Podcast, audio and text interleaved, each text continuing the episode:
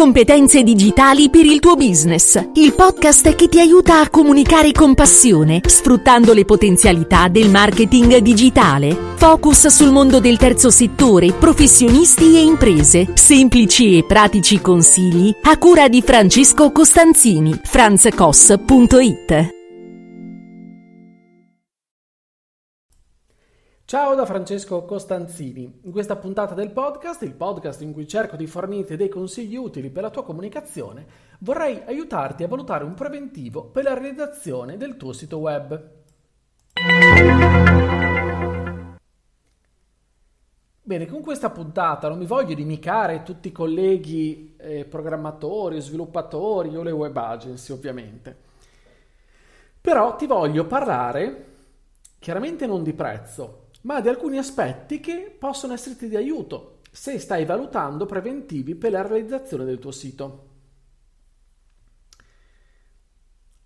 Se stai pensando quindi di commissionare dei professionisti la realizzazione del tuo sito web, cosa che ti consiglio di fare ma non di ag- e non di agire in proprio, oppure di affidarti servizi gratuiti o simili tali, per cui ti rimando anche alla sesta puntata del podcast, poi ti metto il link in descrizione, che, cui, nella quale appunto ho parlato del perché non affidarti a, queste, a questo tipo di, di, di soluzione per il tuo sito web, bene, magari in questo momento hai in mano dei preventivi e non sai come poterli valutare, analizzare. In tutta questa puntata credo che non ti parlerò mai di prezzo, ovviamente, perché non è lì che ti devi concentrare, ma prima analizza questi altri aspetti. Ti offro quindi una sorta di checklist in sette punti che secondo me dovresti tenere in seria considerazione. Il primo, perdonami perché qua arriva la parte un pochettino più tecnica, però cerco di farmi comprendere e capire. Parliamo innanzitutto di CMS. Cos'è il CMS? È un acronimo Content Management System. Che cos'è quindi? È lo strumento che chi costruisce i siti utilizza per non dover programmare manualmente il software che gestisce il tutto. Cioè si possono utilizzare CMS open source o proprietari. Per intenderci, gli open source sono WordPress, Joomla, Expression Engine, ad esempio. Sono conosciuti da una base di ampia di sviluppatori, sono soggetti a aggiornamenti, migliorie, proprio perché sono open source e quindi vengono messi in condivisione. I CMS proprietari sono prodotti invece studiati e realizzati su misura dallo sviluppatore, da quell'azienda che ti fornisce il sito, magari lo sviluppatore, hanno degli sviluppatori interni, degli informatici e realizzano un loro CMS. Quindi i CMS proprietari sono prodotti studiati e realizzati molto spesso su misura. Allora, Tieni conto che, innanzitutto, la differenza fondamentale quale è? Un CMS conosciuto, un CMS open source, può essere lavorato dal tuo attuale fornitore oppure di chi si sta proponendo com- eh, in questo momento o come anche altri in un futuro. Non c'è un solo sviluppatore che si occupa di gestire un solo web designer che si occupa di gestire siti in WordPress o in Joomla, ad esempio. Ce ne sono tanti sul mercato. La soluzione personalizzata invece è stata realizzata, o meglio proprietaria, è stata realizzata dai programmatori aziendali, quindi di quella, di quella, di quella web agency, da quel programmatore non specifico, da quel professionista e quindi legherà il tuo sito ai fornitori di quel software. Quindi, alcune domande che dovresti farti. La prima è questa. Se un domani io do l'incarico a questa azienda che mi, eh, mi offre questo eh, CMS proprietario, molto bene. Se però un domani mi volessi staccare dall'azienda che mi ha costruito il sito con quel CMS proprietario, cosa accadrebbe? Cosa accadrebbe al mio sito? Molto probabilmente il tuo sito sarebbe, non sarebbe più ovviamente tuo perché il diciamo, tutto lo schema, tutto quello che c'è dietro, tutta la macchina, chiamiamola così, l'architettura che c'è dietro, è di proprietà di qualcun altro. Per mantenerlo vivo in quel modo, in un qualche modo dovresti comunque rimanere legato a quell'azienda. Oppure andargli a pagare profumatamente il tutto, anche i diritti su quel, diciamo, su quel, su quel software, fermo, fermo, restando che questa azienda poi eh, questa cosa te la, te la possa garantire o meno, accettare o meno. Diciamo quindi in soldoni cosa succede? Che rimani un po' vincolato, vincolato rispetto a quel, a quel tipo di, di fornitore di servizio.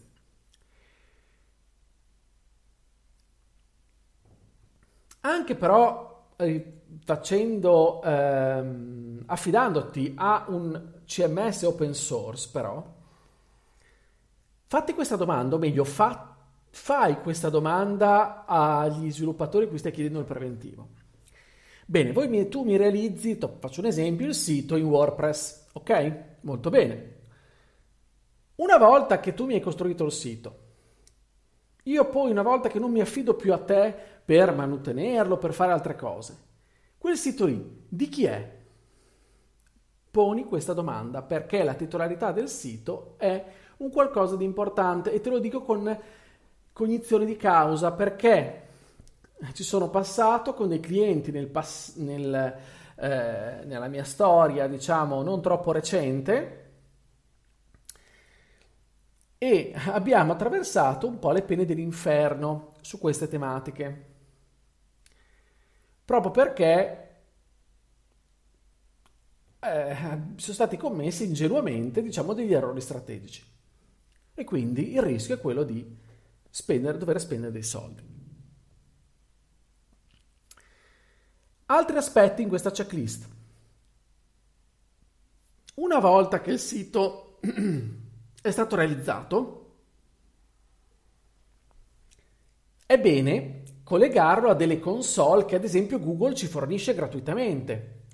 Ad esempio le Google Search Console. Ok, non voglio scendere troppo nel tecnico, te, te l'avevo promesso che non l'avrei fatto e non lo faccio. Però, come anche le Analytics, quelle piattaforme che Google ci mette a disposizione per analisi dei dati, eccetera, eccetera. Bene, allora facciamo una domanda al fornitore che mi sta preventivando la realizzazione del sito. Chiedi come se viene all'aggancio queste piattaforme, se è compreso nel prezzo, se è quotato a parte o quotarlo a parte può essere lecito, eh, perché comunque serve l'intervento di una persona che vada a fare questo, questo lavoro di collegamento. Non, non ci vuole, mh, mm, non è complicato, però è comunque un lavoro, è giusto pagarlo.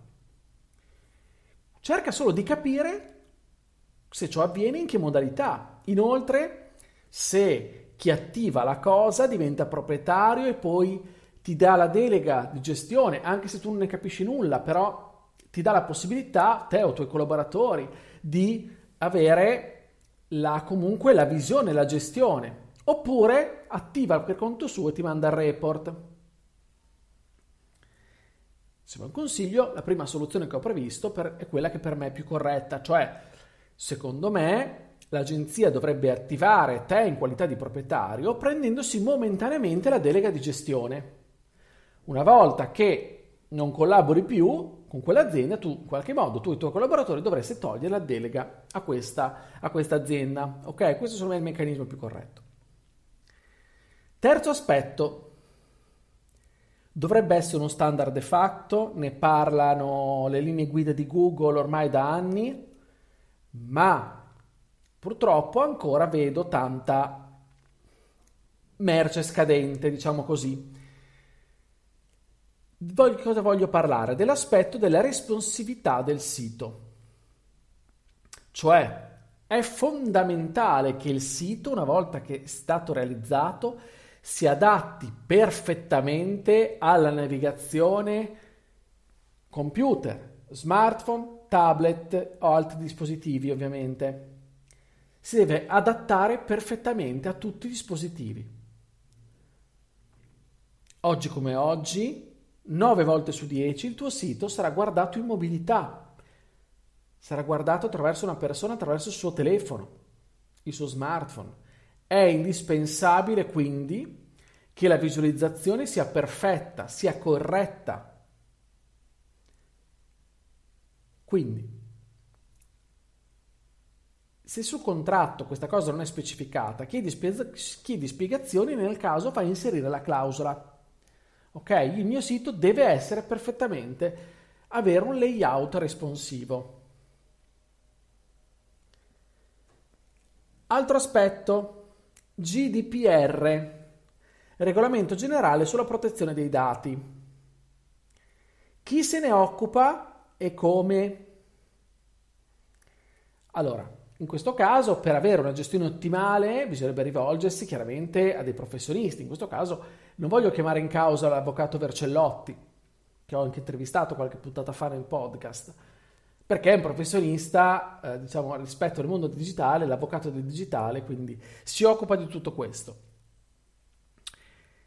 Però come tratti i dati degli utenti, i famosi cookie, sono tutti aspetti importanti, essenziali, che sono obbligatori una volta che il tuo sito viene pubblicato. Quindi, metti bene in chiaro le cose con il tuo fornitore. Devi essere tu in grado di tenere il cerino in mano, cioè sei tu il responsabile del trattamento dei dati, eh? ok? Attraverso tutta quella regolamentazione che vi siete dati in azienda, ad esempio. Quindi cerca di capire che soluzioni applica il, in questo caso, il fornitore e chiariscile bene con lui.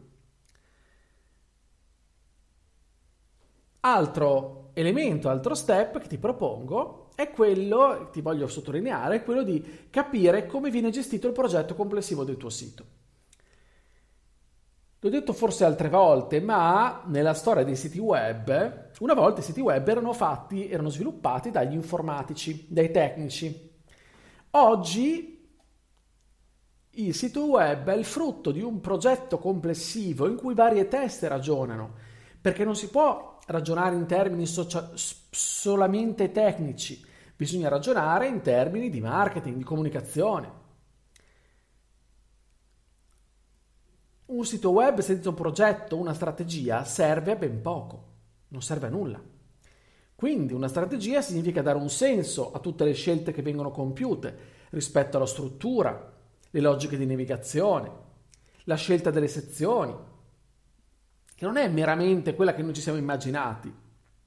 E basta, che corrisponde ai nostri prodotti, ai nostri servizi e basta, alla nostra organizzazione aziendale deve essere coerente con quello ovviamente, ma deve essere legata anche al marketing, alla comunicazione, alla SEO.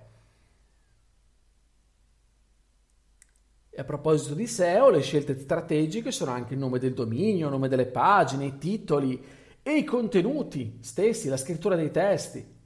Quindi tutta questa fase come avviene? Chi fa cosa? Chi decide cosa?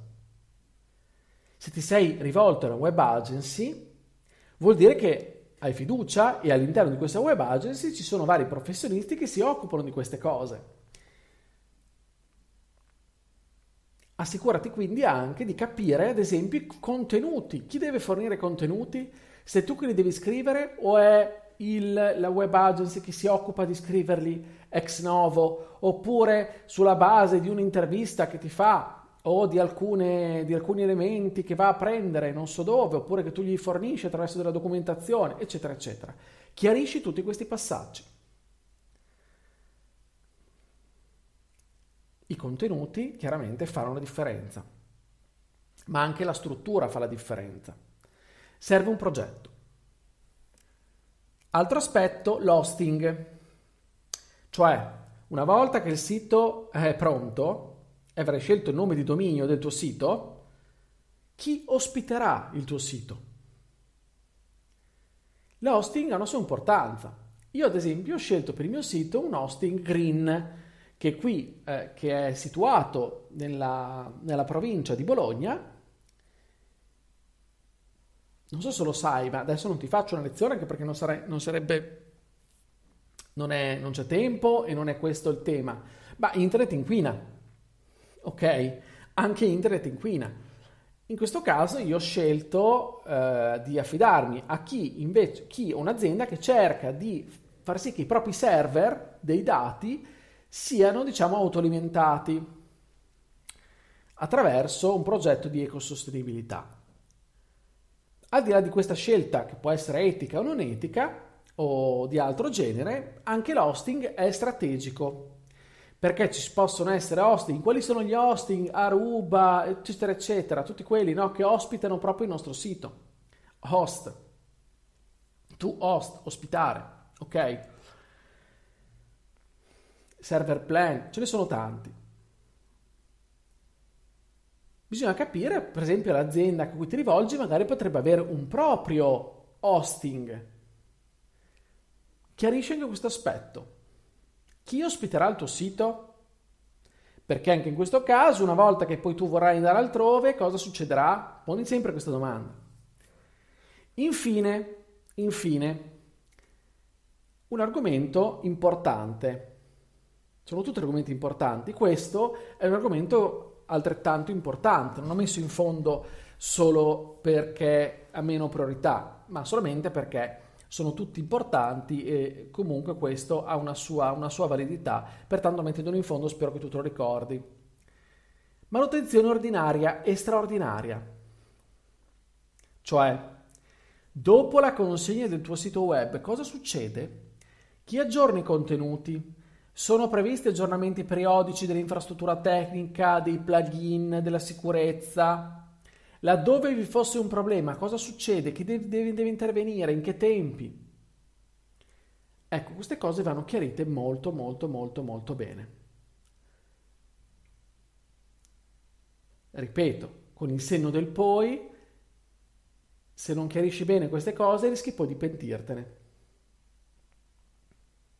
a costo di sembrare pignolo e pedante, quando però vai a contrattare il tuo, eh, il tuo sito, la realizzazione del tuo sito, tieni, tieni questi suggerimenti. Se non te li ricordi tutti, non pretendo certo che tu abbia un block notes con te mentre ascolti la puntata, non ti preoccupare perché l'ho pubblicata in un articolo sul mio sito web, ti metto il link in descrizione dove potrai eh, scaricare la checklist e quindi andare, andare, a guardarla per bene, ok? E quindi andare a sen- verificare che effettivamente queste cose siano eh, diciamo presenti nel preventivo che è richiesto. Bene, allora per questa puntata è davvero tutto. Se ti è piaciuta, condividila. Iscriviti al podcast per non perdere gli altri episodi, lo puoi fare nella piattaforma che preferisci. Io ti aspetto sempre sul mio sito franzcos.it dove troverai riferimenti e contenuti che possono esserti utili. Se i miei contenuti ti piacciono, da poco tempo a questa parte hai una possibilità in più, puoi far parte di una community esclusiva per ricevere altri eh, contenuti inediti e allora come puoi fare? Vedi il link in descrizione, ma puoi iscriverti a Buy Me a Coffee e trovi il link in descrizione. E al costo veramente di qualche caffè potrai accedere alla community e ad altri contenuti. Scrivimi comunque, fammi sapere come la pensi. Io sono Franz Koss su Telegram, mi trovi anche lì, quindi puoi mandarmi anche un vocale oppure scrivermi, mi farà piacere ricevere le tue domande, i tuoi dubbi e i tuoi commenti.